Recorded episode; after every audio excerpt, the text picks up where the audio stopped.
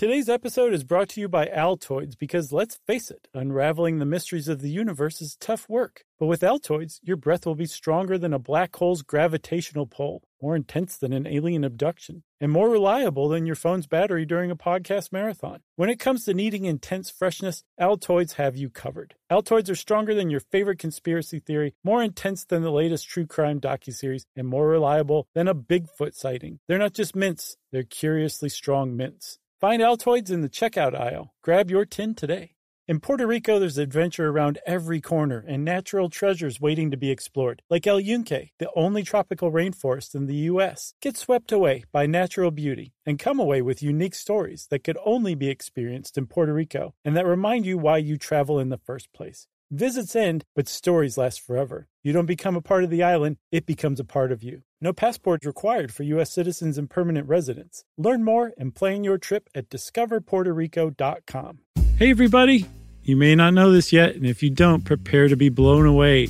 We are creating right now the first ever Stuff You Should Know book. It's called Stuff You Should Know, colon, an incomplete compendium of mostly interesting things, and you can pre-order it now.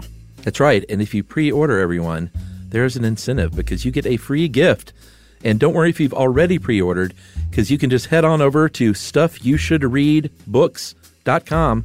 It's a very beautiful little webpage, and it's got all the information. And if you've already pre ordered, can't you just like upload your receipt and get that pre order gift? Yep, you can, and they will mail it off to you, and you will get it in the mail, and you say, "Oh, thank you. Don't mind if I do." And it's a poster that you will love and cherish, and possibly pass on down to your children as an heirloom. That's right, everyone. We couldn't be more excited about this book. It's really coming together well. It's us through and through, and you can go check out some excerpts at stuffyoushouldreadbooks.com. Welcome to Stuff You Should Know, a production of iHeartRadio's How Stuff Works.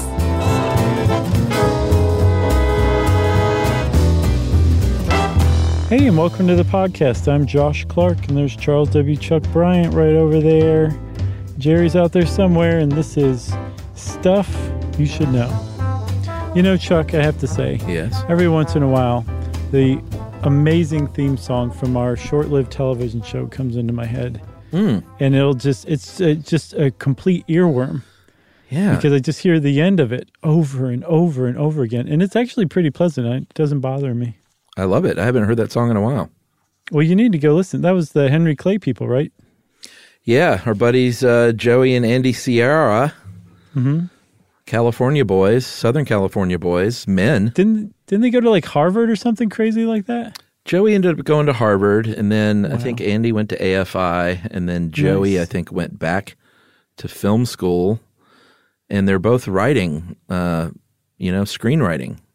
Man, that's great. Andy's got a he wrote it- the this uh, Andy Samberg movie that's that's coming out soon. Really? What? Which one? What's it called? Uh, it is called Palm Springs, I think. Wow! And he wrote it. Yeah, dude. That's fantastic! Congratulations. And he wrote on the TV show Lodge 49. Yeah, Uh, I haven't seen Palm that. Springs. But that um that guy, Kurt Russell and Goldie Hawn's son, I love that guy. Yeah, I think he's one of the coolest people walking around on the planet today. Yeah, I, I haven't seen Lodge 49. It's supposed to be awesome. And um, Yeah. Andy was a writer's assistant and then ended up on the staff. And they're, they're both doing great. Man, that's great. A little, Congratulations uh, to both you guys. He's got a little baby now. They're both married. nice, man. That's Nice. And that's an update on the Sierra Club, as I there call you them. go. um, let's see what else. What- I guess how- that was it. How did, that come into your head, though? The song, like, what made you think of that? Uh, nothing. I was just out back, like mowing the lawn with my big old lawnmower, uh, and it just popped in my head.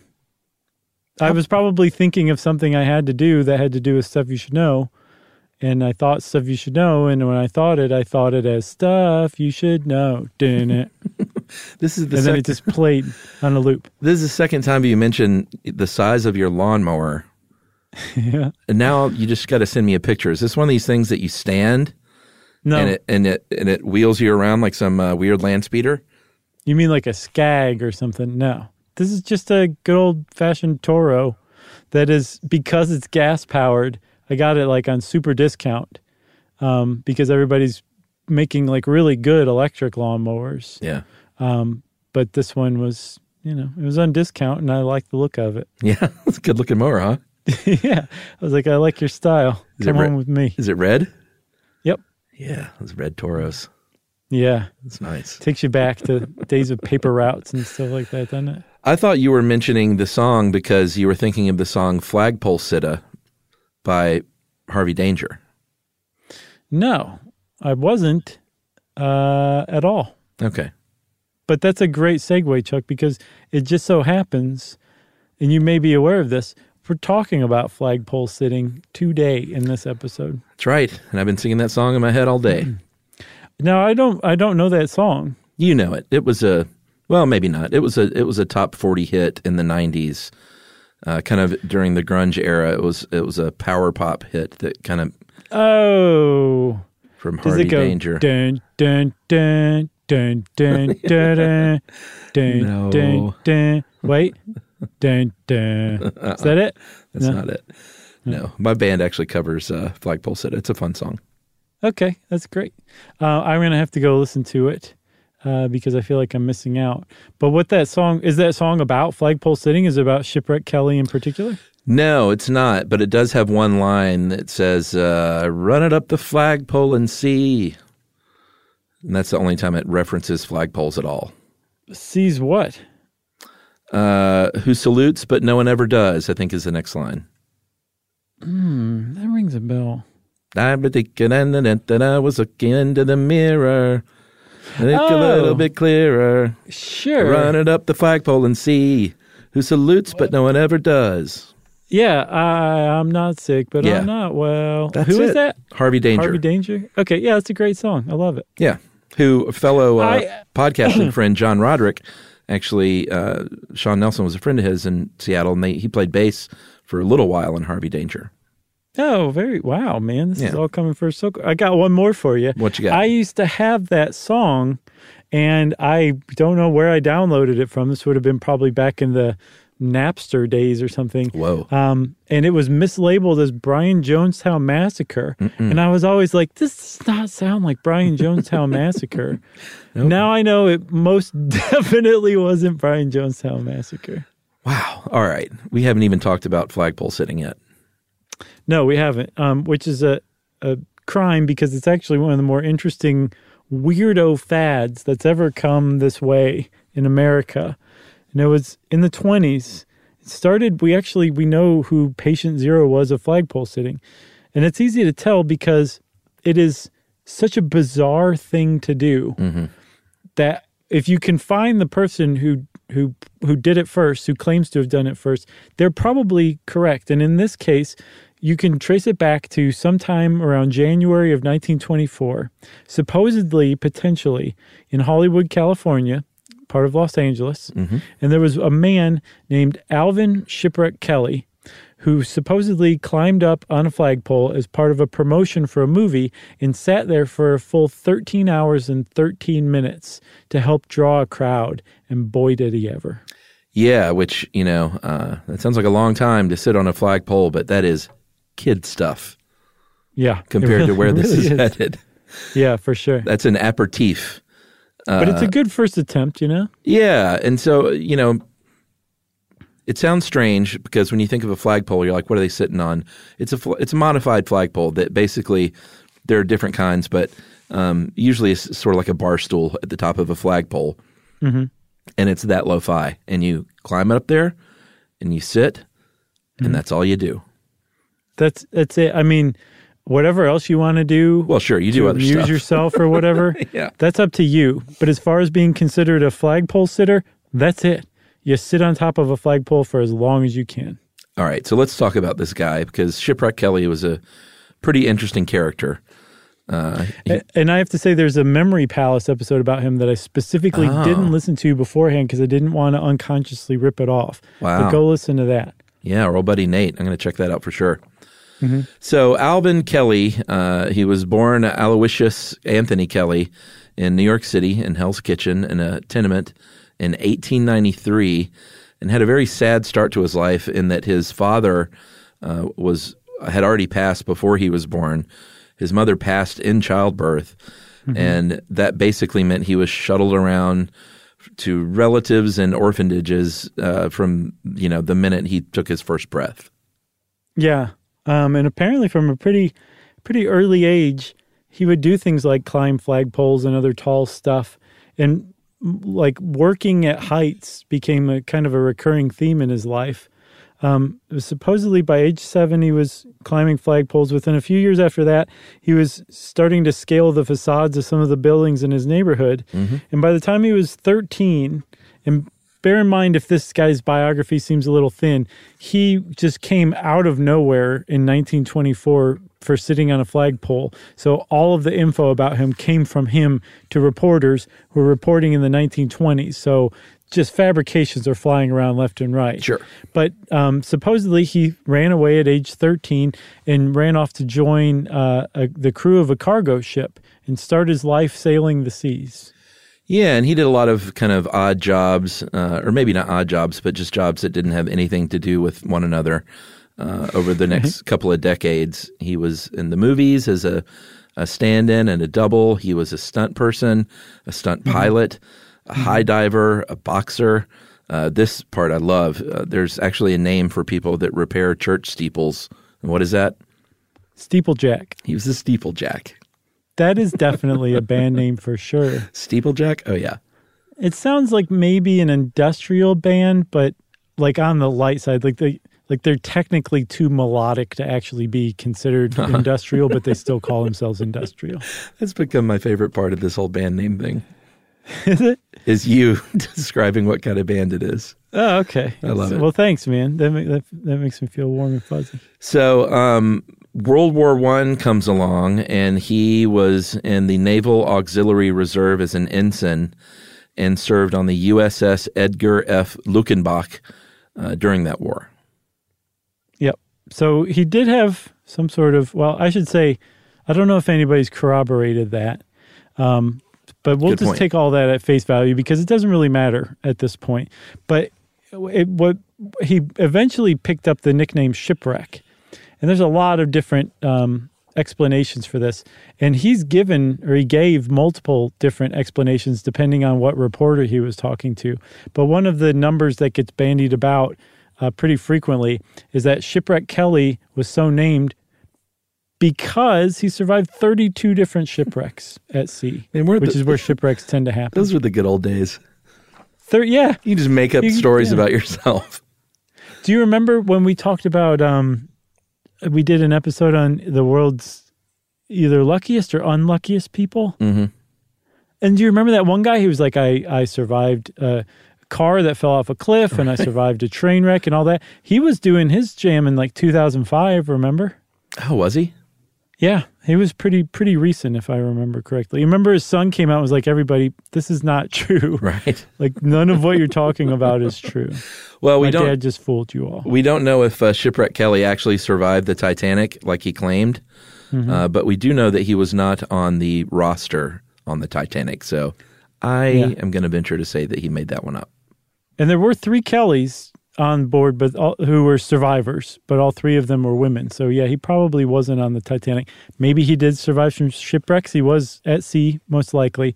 But the point is, is they called him Shipwreck Kelly, and I guess somebody uh, went to the trouble of of digging up that uh, some reporters who uh, covered his boxing career are probably the likeliest source for where he got his nickname Shipwreck, right? Yeah, which I love because uh, I guess he wasn't a great boxer because uh, they said that he was often adrift and ready to sink.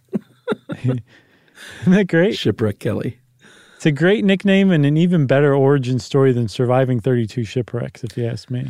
Yeah, and the other thing we don't know for sure is even if that Hollywood movie premiere story is correct in his mm-hmm. first major outing as a flagpole sitter, because uh, yet mm-hmm. another story says no, it, this is actually in Philadelphia at a department store, and he just did it on a dare and the department store got a lot of business because people were standing around looking and then doing some shopping. So they were like, "Hey, stay up there, and I'll give you some extra dough." Yeah. So either way, it's pretty widely held that Shipwreck Kelly was the guy who started the flagpole sitting craze. Right. And it was a craze because this is a time where you could go sit on a flagpole for 13 hours and 13 minutes and newspapers around the country would pick up the story and write about it. Um, and you would suddenly become famous overnight. And that's exactly what happened to Shipwreck Kelly. So that's prong one toward this becoming a fad in the 1920s. The other criteria is that um, people have to want to topple that record. And that was very widespread at the time, too, because the 1920s were actually really big into fads. Like people would take up weird fads and just go nuts over them for basically the whole decade. Yeah, you know, people had time and they Yeah. had fewer distractions. Yeah, no TV. So, like, uh, someone doing a dance-a-thon for 28 hours or sitting on a flagpole for a day, you know, it's a it's an interesting story back then. It's sad, but that that was interesting, but it was. right. So uh, we'll, we'll talk about dance marathons and then we'll take a break, okay? Okay. Okay.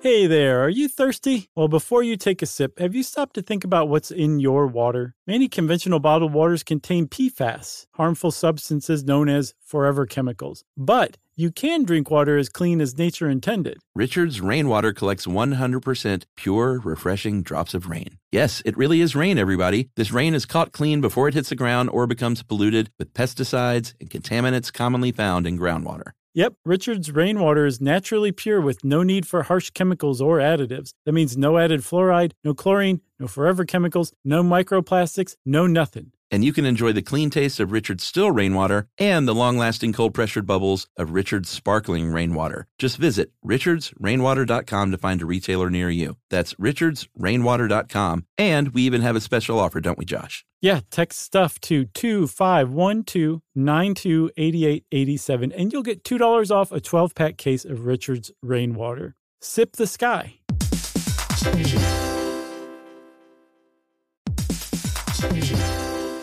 Hey, everybody, we're here to tell you about Viator, a tool that you can use to plan and book travel experiences around the world. That's right. The Viator app and website make it easy to explore 300,000 plus travel experiences so you can discover what's out there no matter where you're traveling or what you're interested in. Yep, Viator can help you plan better travel experiences. 300,000 plus travel experiences to choose from means you can plan something that everyone you're traveling with will enjoy. That's right. You can also enjoy real traveler reviews to get insider information from people who've already been on the experience that you're considering. Plus, you get free cancellation that helps you plan for the unexpected. Yeah, and Viator offers 24 7 customer service, so you know you'll get support at any hour if things aren't going as planned. So download the Viator app now and use code Viator10 for 10% off your first booking in the app. Find the perfect travel experiences for you. Do more with Viator.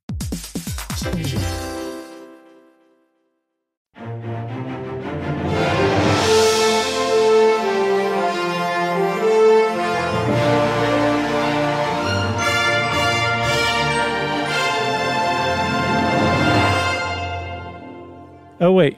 I got that backwards, Chuck. Yeah. I just realized. Hopefully, Jerry figured it out and there was an ad in there somewhere. I, th- I think we should just leave it just like that, though. That'll be fun. Okay. So, um, we're going to talk about marathons, dance marathons now after the ad break, despite what I said before.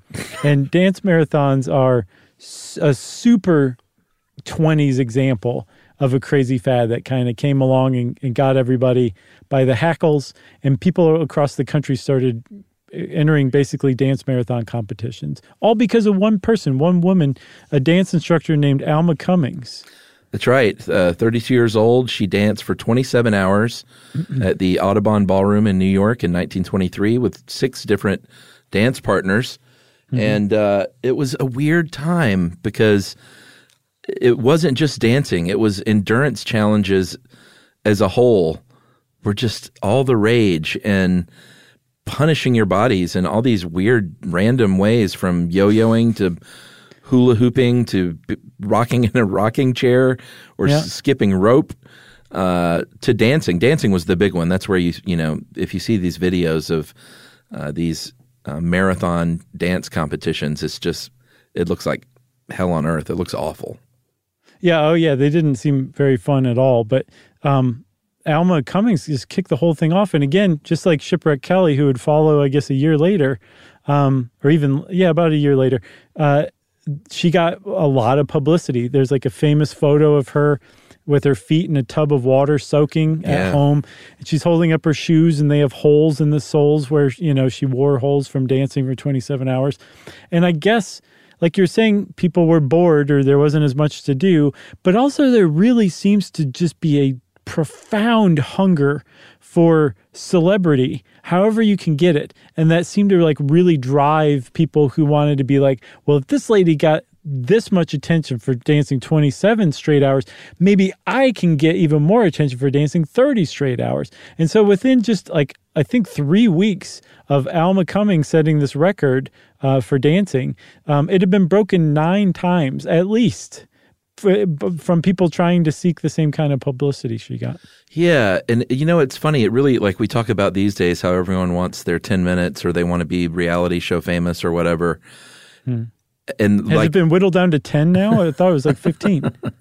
well, like that's something new, and it's really not. Like this is sort of this the version of that back then was I want to be famous. I want my names in the papers, but I'm not particularly skilled enough to do anything to do that. So I'll rock in a rocking chair for three days. yeah. You know, And hopefully they will come. Um, if I rock, they will come. and it's That was a pity laugh at best, but I appreciate it. well, it was a bad joke.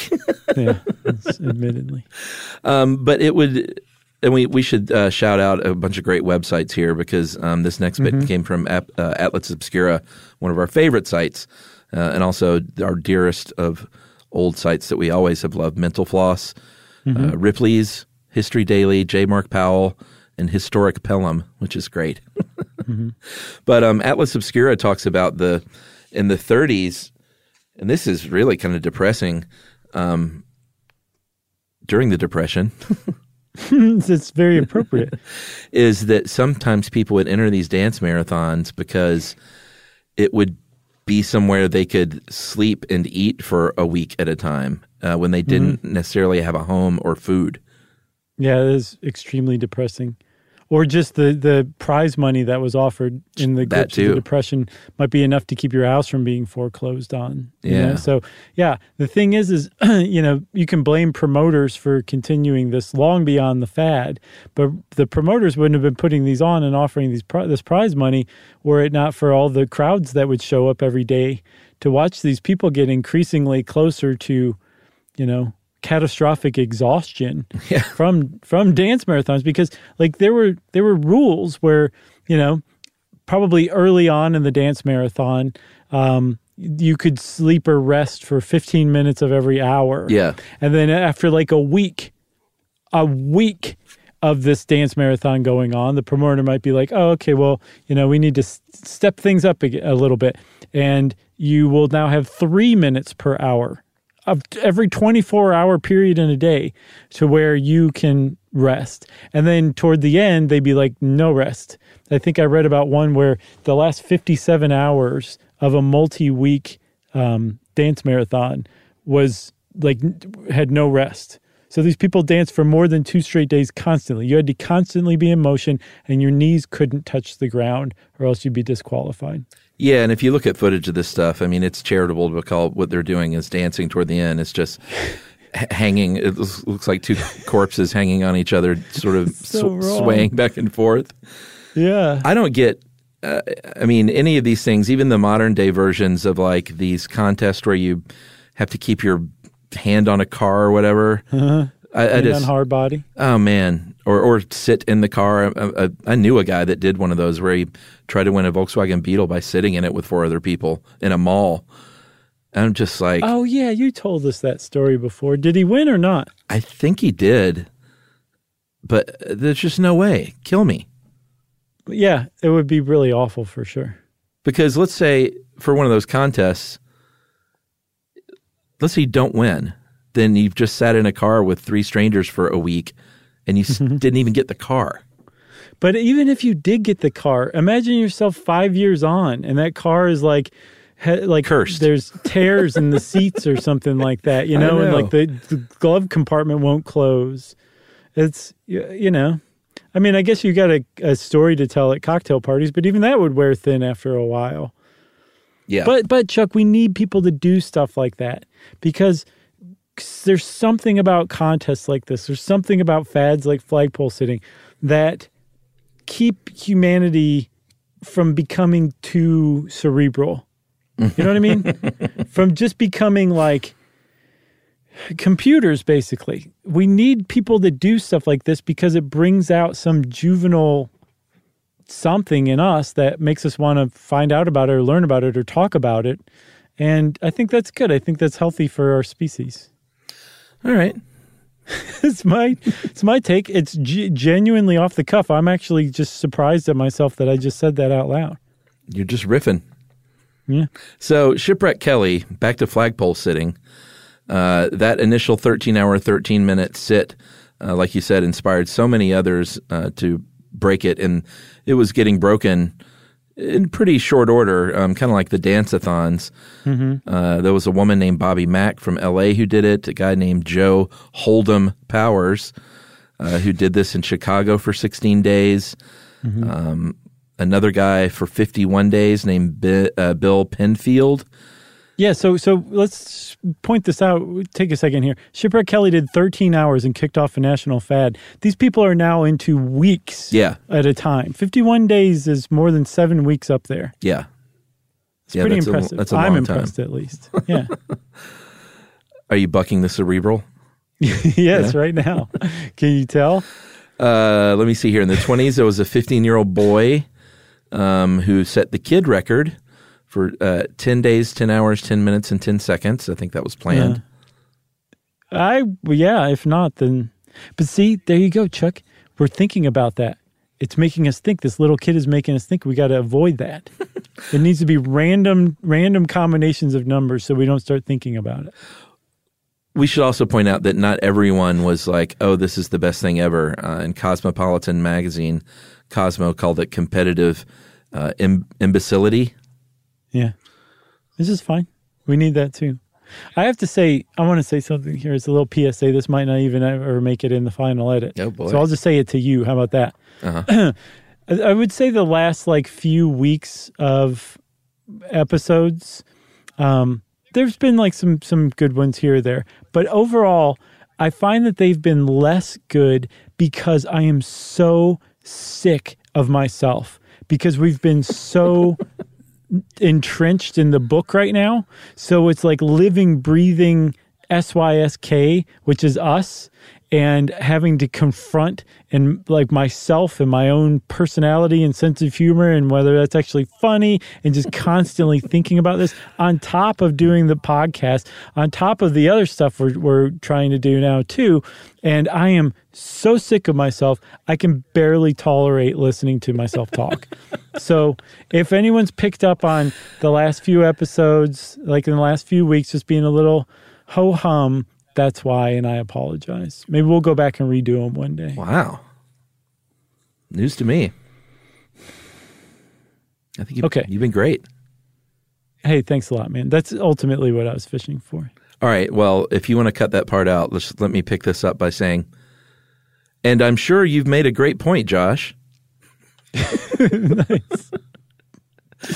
So, so back to Kelly, right? Yeah. You got all these, what I'm sure Shipwreck Kelly deemed slack-jawed yokels, ho-hums, that kind of thing, Uh-huh. um, who were out there trying to topple his record, and they did. Some of them did topple his record, but nobody had turned this into a business like Shipwreck Kelly had. Yeah. He was a one-man money-making machine who made his money just by sitting on top of a flagpole. Good money. Because he was really good at self promoting. Like there wasn't a reporter whose ear he wouldn't bend if he got the chance.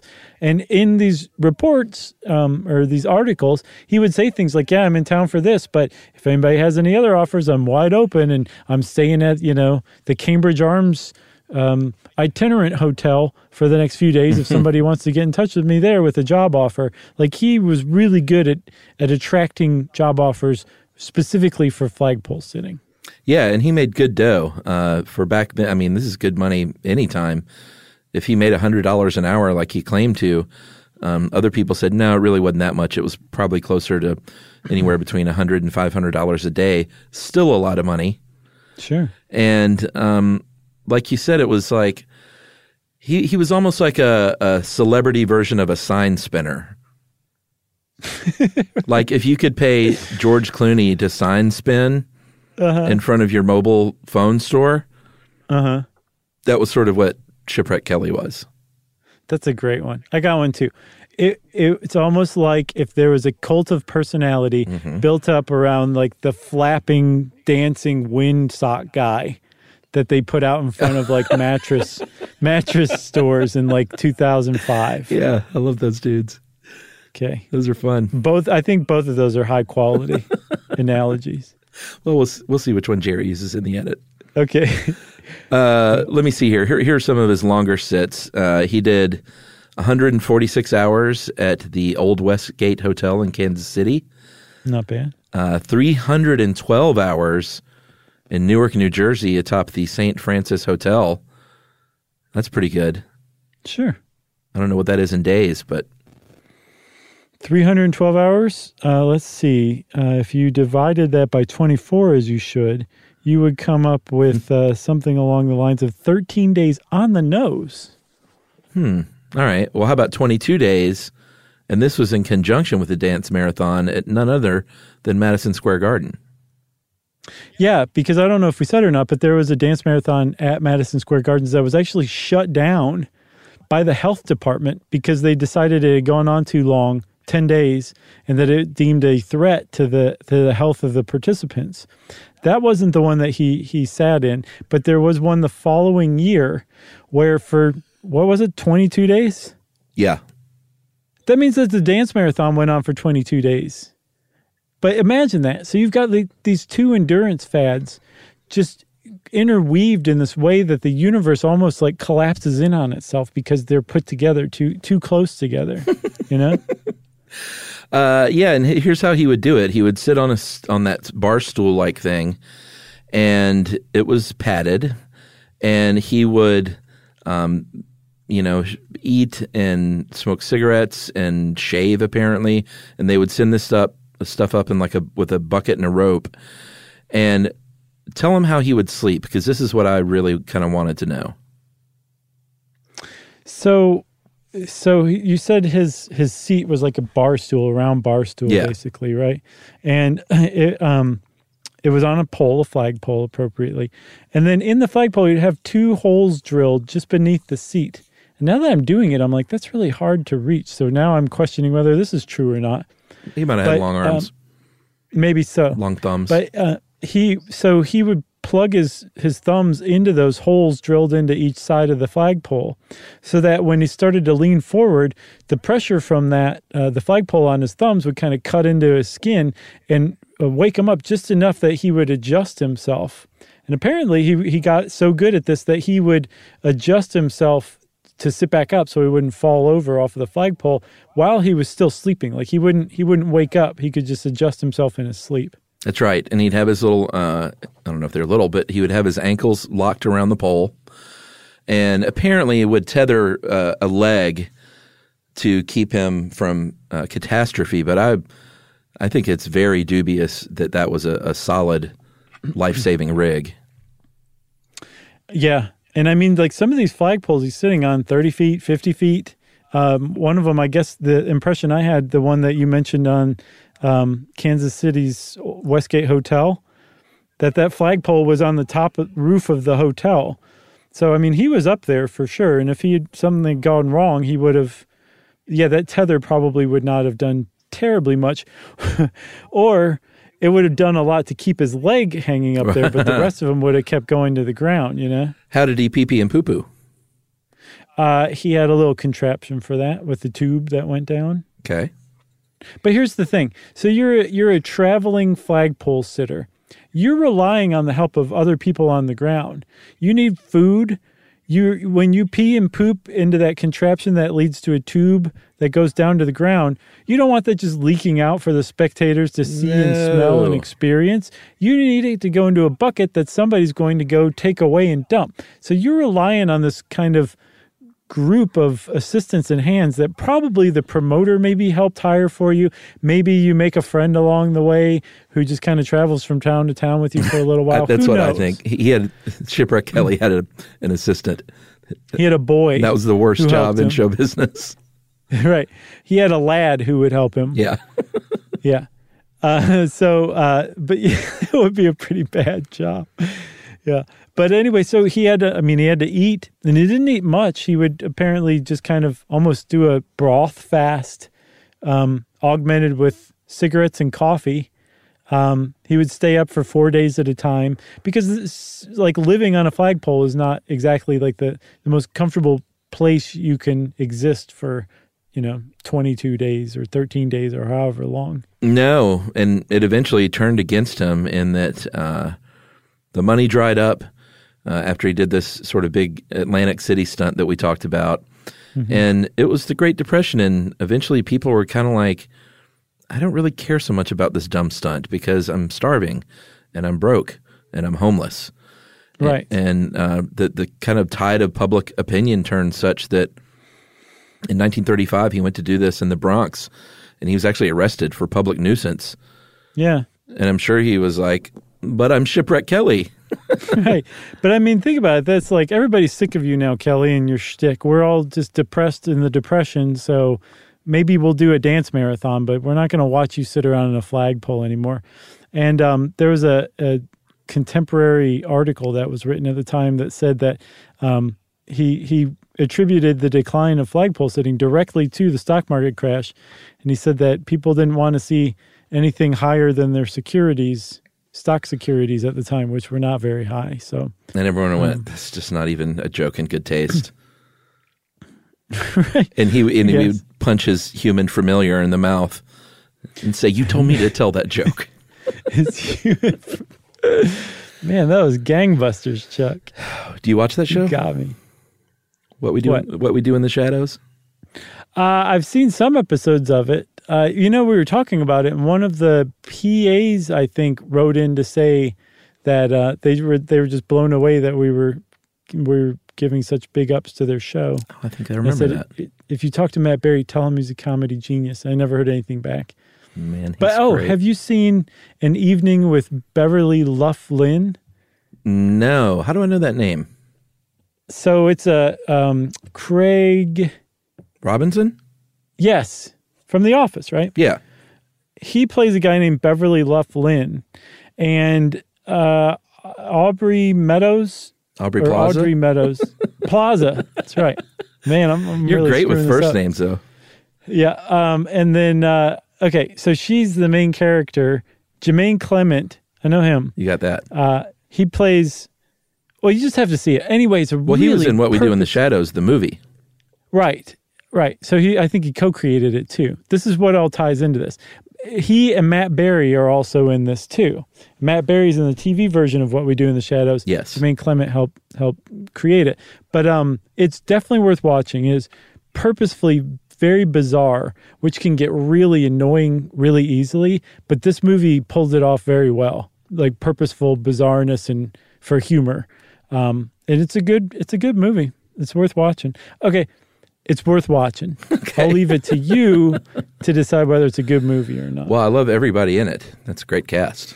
yeah, I mean it's a it's a it's a it's worth watching. How about that? All right. Should we take our second break here? Can you believe we haven't? Yes, I can. All right.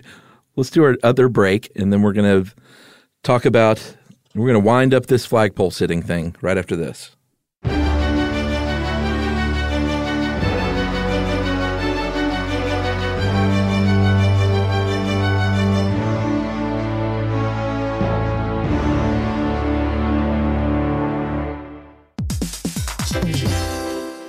Hey there, are you thirsty? Well, before you take a sip, have you stopped to think about what's in your water? Many conventional bottled waters contain PFAS, harmful substances known as forever chemicals. But you can drink water as clean as nature intended. Richard's Rainwater collects 100% pure, refreshing drops of rain. Yes, it really is rain, everybody. This rain is caught clean before it hits the ground or becomes polluted with pesticides and contaminants commonly found in groundwater. Yep, Richard's rainwater is naturally pure with no need for harsh chemicals or additives. That means no added fluoride, no chlorine, no forever chemicals, no microplastics, no nothing. And you can enjoy the clean taste of Richard's still rainwater and the long lasting cold pressured bubbles of Richard's sparkling rainwater. Just visit richardsrainwater.com to find a retailer near you. That's richardsrainwater.com. And we even have a special offer, don't we, Josh? Yeah, text stuff to 2512 928887 and you'll get $2 off a 12 pack case of Richard's rainwater. Sip the sky. Hey there, everybody. Here's some bonus stuff you should know. This time it's about traveling to Orlando for business. Orlando has tons of places to host your conferences and meetings. Dr. Michael Edwards, CEO of Ocean Insight, said it best. Orlando is as much a business capital as an entertainment one. And when the day is done, you can kick off each evening at one of 46 Michelin rated restaurants. What's not to love? So check out Orlando, where the possibilities for business travel are unbelievably real. Learn more at orlandoforbusiness.com.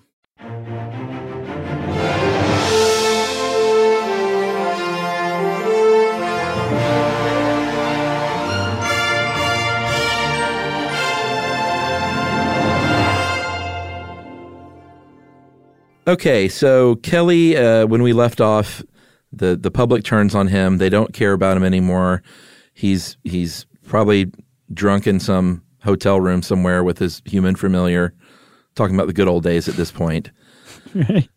Yeah, yeah, it is kind of sad. I get the impression um, that the Memory Palace episode really focuses on the sad decline of Shipwreck Kelly because, I mean, he was a celebrity, a national, probably international celebrity for like a decade, a decade for sitting on flagpoles.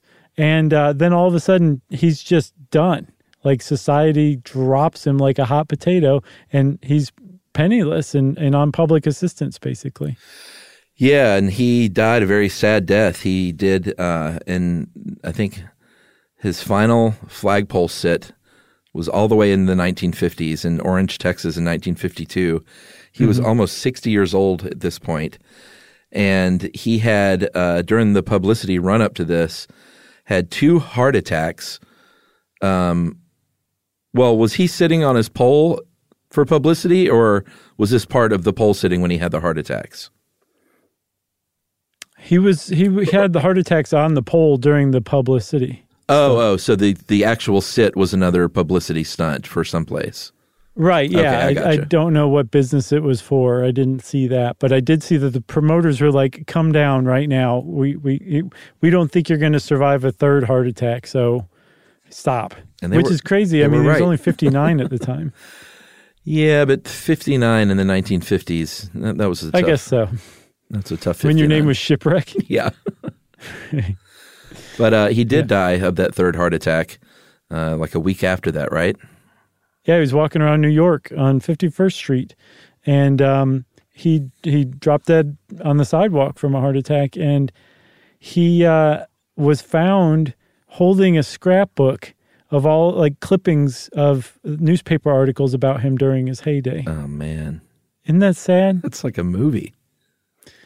Yeah, I can't believe this is a movie. He's, I mean, he's a gold mine just waiting to be, well, mined. uh, wait, wait, wait. There's one other thing about him before okay. we move on. What, what, what do you he, got? After he um, was done with his flagpole sitting career, the heyday of it, he one of the jobs he had was as a gigolo, a male escort who would dance with uh, whoever wanted him to dance at the Roseland Ballroom uh, near Times Square. He was a private dancer.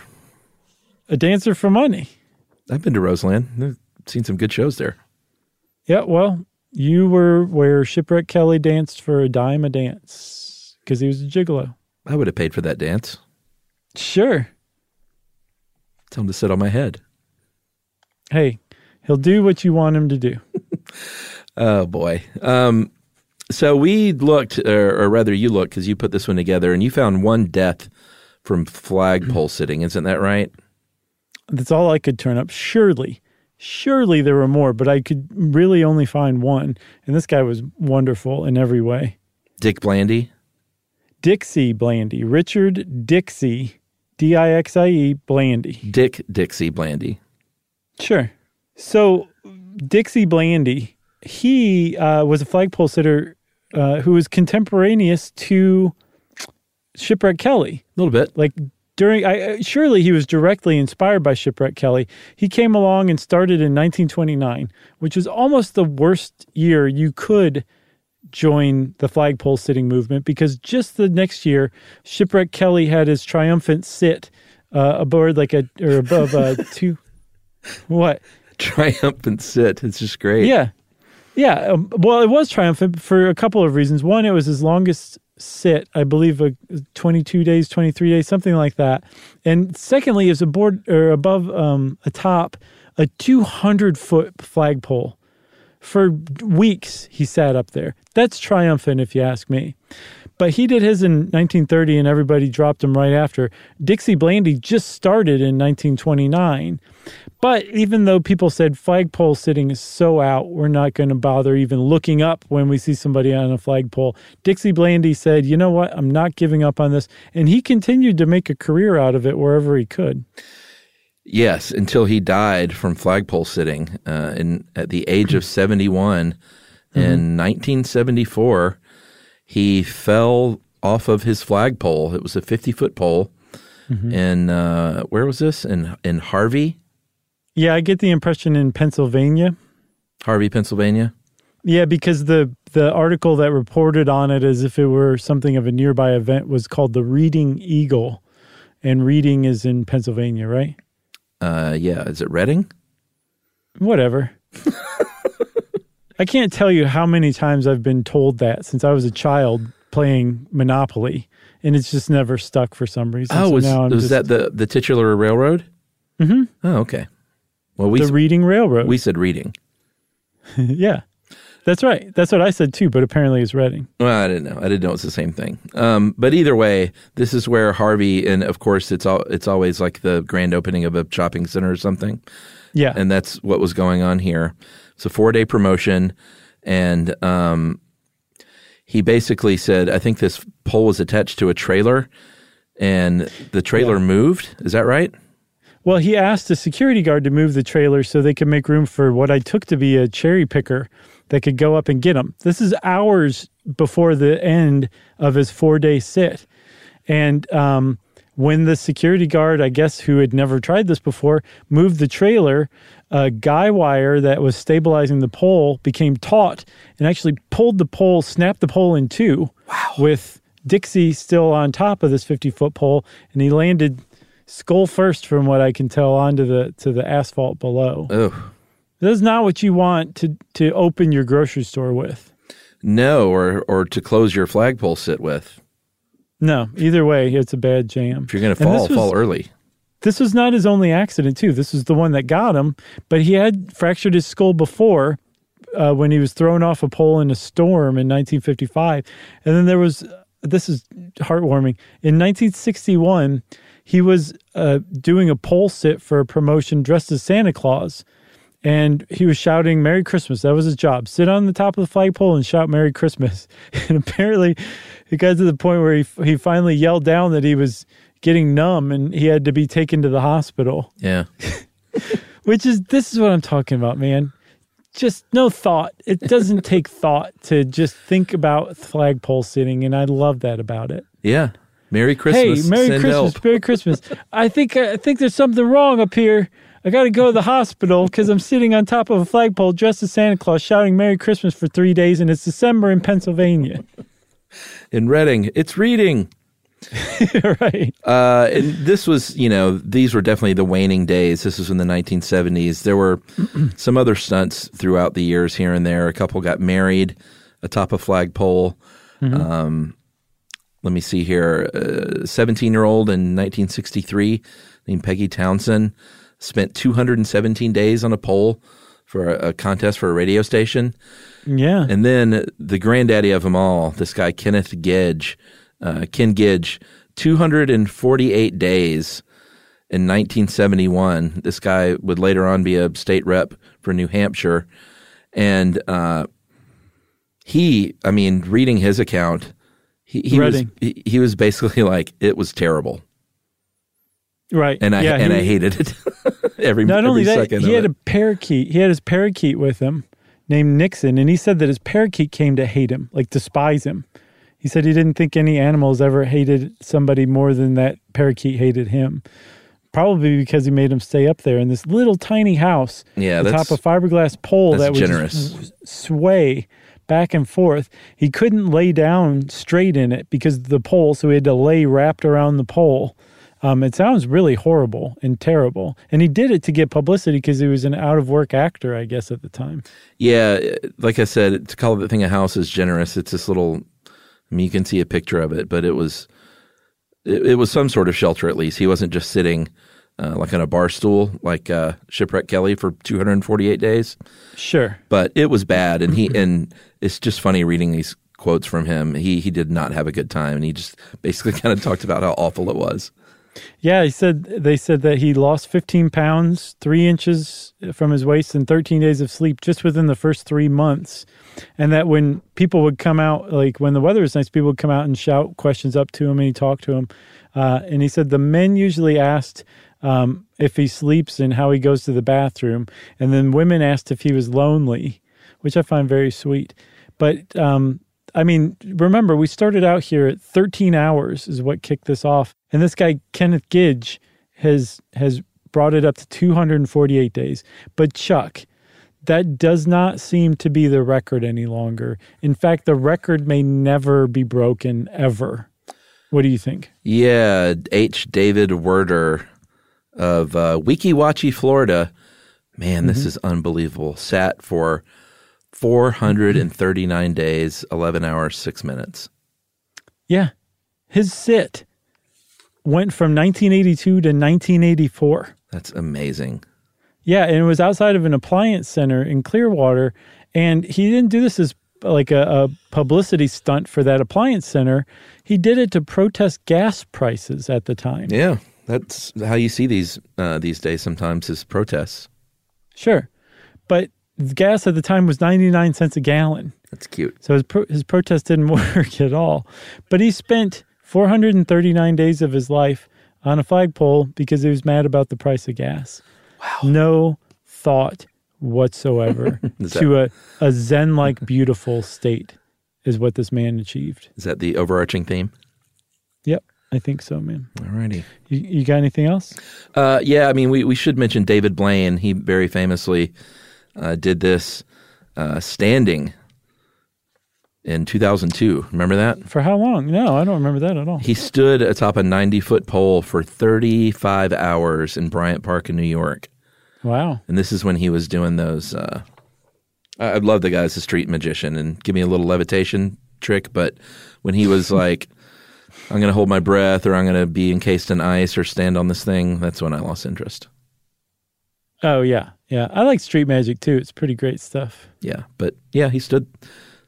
It, it's tough to stand. I mean, sitting is, is hard, but standing is a whole different deal. Yeah, for sure. I wouldn't want to do it. Nope. So, uh, you got anything else about flagpole sitting? I don't. Well, then, Chuck, that means, of course, it's time for listener mail. This is. Oh, this is just funny. Remember in the um, bruxism, I talked about my Dr. Tuggle. Uh, th- this comes from Joe in Gettysburg, Pennsylvania. He said, Hey guys, thanks for the entertainment and knowledge. Your discussion of doctor names at the end of the Bruxism podcast reminded me of two anecdotes. My ex wife had a dentist in San Francisco named Dr. Drilling. No. Pretty good, huh? Sure.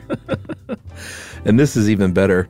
He said, second, this one uh, never gets appreciated as much by others for some reason. It must she just hit me the right way, but I'm with you, Joe. It hits me too. She worked with a medical, uh, worked in medical administration, and her boss at one point was named Dr. Wachter. W A C H T E R, pronounced Wachter. Oh, and he said, I could just imagine her submitting daily reports using baby talk, going, Here, Dr. Wachter, here are your reports for the day. Man, this guy is our new mascot here on the show. I think we need to actually get him on here. What's his name? Joe in Gettysburg. I love it. Yeah, Joe, way to go. This is one of the best listener mails I think I've ever heard, Chuck. Dr. Walker. Um, well, if you want to be like Joe and try to topple his record as the greatest email listener mail writer of all time, um, take your best shot. You can wrap it up, spank it on the bottom, run it up the flagpole, and see who salutes it at stuffpodcast at iheartradio.com.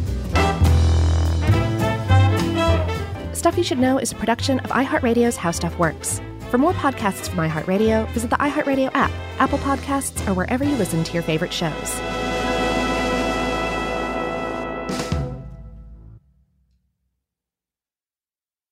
Are you thirsty? Well, Richard's rainwater is caught clean before it even hits the ground. Rain is naturally pure, so there's no need for harsh chemicals or additives. Richard's rainwater contains no chlorine, no forever chemicals, no microplastics, no nothing. Enjoy the smooth, clean taste of still rainwater or the cold pressured bubbles of sparkling rainwater. Just visit richardsrainwater.com to find a retailer near you. That's richardsrainwater.com. And for a coupon, text STUFF to 251 292 8887 and receive $2 off a 12 pack case of Richard's Rainwater.